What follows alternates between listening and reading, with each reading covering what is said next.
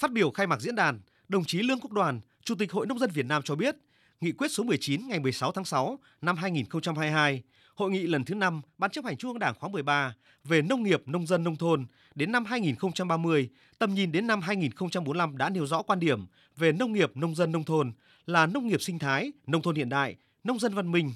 Trong đó, mục tiêu xây dựng nông dân và dân cư nông thôn có trình độ được coi là nhiệm vụ quan trọng hàng đầu.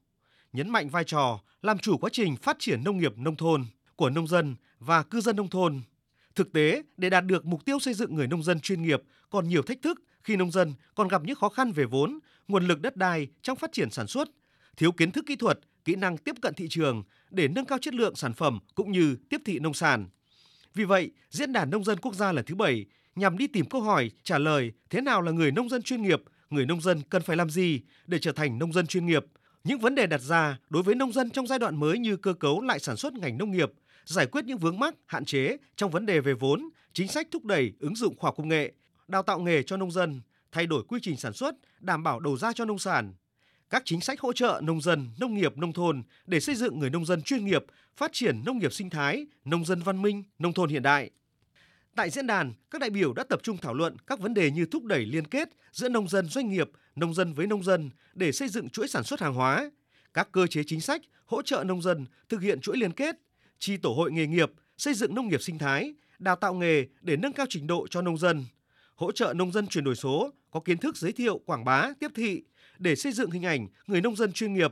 Về vấn đề tri thức hóa cho nông dân, ông Lê Đức Thịnh, Cục trưởng Cục Kinh tế Hợp tác và Phát triển Nông thôn, Bộ Nông nghiệp và Phát triển Nông thôn cho rằng,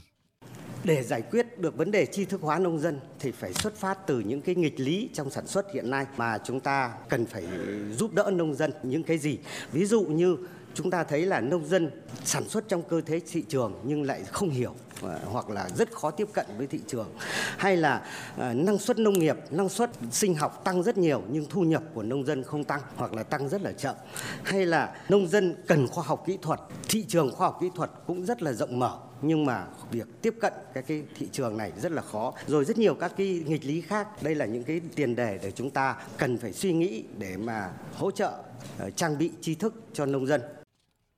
Phát biểu tại diễn đàn, Phó Chủ tịch nước Võ Thị Ánh Xuân nêu rõ, nông nghiệp luôn giữ vai trò đặc biệt quan trọng là trụ đỡ của nền kinh tế, đảm bảo an ninh lương thực quốc gia. Mặc dù chịu tác động nặng nề bởi đại dịch COVID-19, khủng hoảng và xung đột trên thế giới, nhưng năm 2021, nông nghiệp nước ta vẫn giữ được đà tăng trưởng đạt mức 2,98%. Kim ngạch xuất khẩu toàn ngành đạt mức kỷ lục 48,6 tỷ đô la Mỹ. 8 tháng đầu năm nay, kim ngạch xuất khẩu đạt 36,3 tỷ đô la Mỹ, xuất siêu 6,4 tỷ đô la Mỹ. Nông thôn nước ta đang ngày càng phát triển theo hướng văn minh hiện đại, hạnh phúc. Đến nay, cả nước có hơn 71% xã và hơn 39% đơn vị cấp huyện được công nhận hoàn thành nhiệm vụ đạt chuẩn nông thôn mới. 16 tỉnh có 100% số xã đạt chuẩn nông thôn mới. Theo Phó Chủ tịch nước, những thành tựu đó có được là nhờ sự vào cuộc của cả hệ thống chính trị và toàn xã hội dưới sự lãnh đạo của Đảng, nỗ lực của cấp ủy chính quyền địa phương, sự tham gia đóng góp tích cực, hiệu quả của cộng đồng doanh nghiệp, đặc biệt là sự nỗ lực cố gắng, tinh thần lao động cần cù, sáng tạo của bà con nông dân. Phó Chủ tịch nước Võ Thị Ánh Xuân cho rằng, trong lĩnh vực nông nghiệp, nông dân, nông thôn, bên cạnh những thành tựu đạt được, nông nghiệp nước ta phát triển còn thiếu bền vững, chất lượng hiệu quả hoạt động của khu vực kinh tế tập thể chưa cao. Nghiên cứu, ứng dụng khoa học công nghệ, đổi mới sáng tạo, đào tạo nguồn nhân lực còn hạn chế. Lao động nông thôn có xu hướng già hóa, năng suất lao động và thu nhập bình quân của cư dân nông thôn còn thấp, tỷ lệ hộ nghèo còn cao, xây dựng nông thôn mới chưa đồng đều, ô nhiễm môi trường nông thôn gia tăng, an ninh nông thôn phát sinh nhiều vấn đề phức tạp.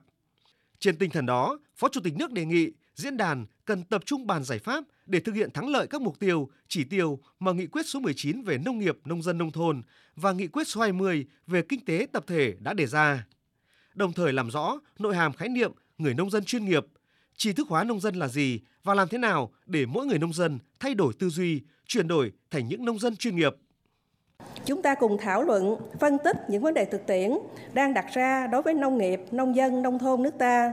những rào cản làm cho kinh tế nông nghiệp chưa đạt hiệu quả cao, nông dân chưa phát huy hết vai trò chủ thể, chưa quyết định được giá trị hàng hóa do mình làm ra. Nông nghiệp đóng vai trò trụ đỡ nhưng chưa trở thành động lực để phát triển kinh tế đất nước. Phải chăng đó là do cơ chế, chính sách hay do đất đai, vốn, bảo hiểm hay do tư duy, cách thức sản xuất, liên kết và tiêu thụ của nông dân và các bên liên quan. Đề nghị nhà nông, nhà doanh nghiệp, nhà khoa học và nhà quản lý hãy thẳng thắn đặt vấn đề và bàn giải pháp tháo gỡ những bất cập đang tồn tại. Đồng thời đề xuất với Đảng, nhà nước cơ chế chính sách cụ thể phù hợp hơn với thực tiễn. Phó Chủ tịch nước cho rằng để thực hiện tốt nghị quyết đại hội lần thứ 13 của Đảng, nghị quyết số 19, nghị quyết số 20 của Trung ương, phát huy vai trò vị thế của người nông dân trong tiến trình phát triển đất nước, một nhiệm vụ rất quan trọng là vận động, tập hợp, liên kết người nông dân trong việc tiếp cận tri thức, trong đổi mới tư duy, đổi mới cách thức sản xuất kinh doanh. Do đó, cần ban giải pháp để đổi mới nội dung, phương thức hoạt động của Hội Nông dân, của Liên minh Hợp tác xã và các tổ chức liên quan để đáp ứng yêu cầu của tình hình mới.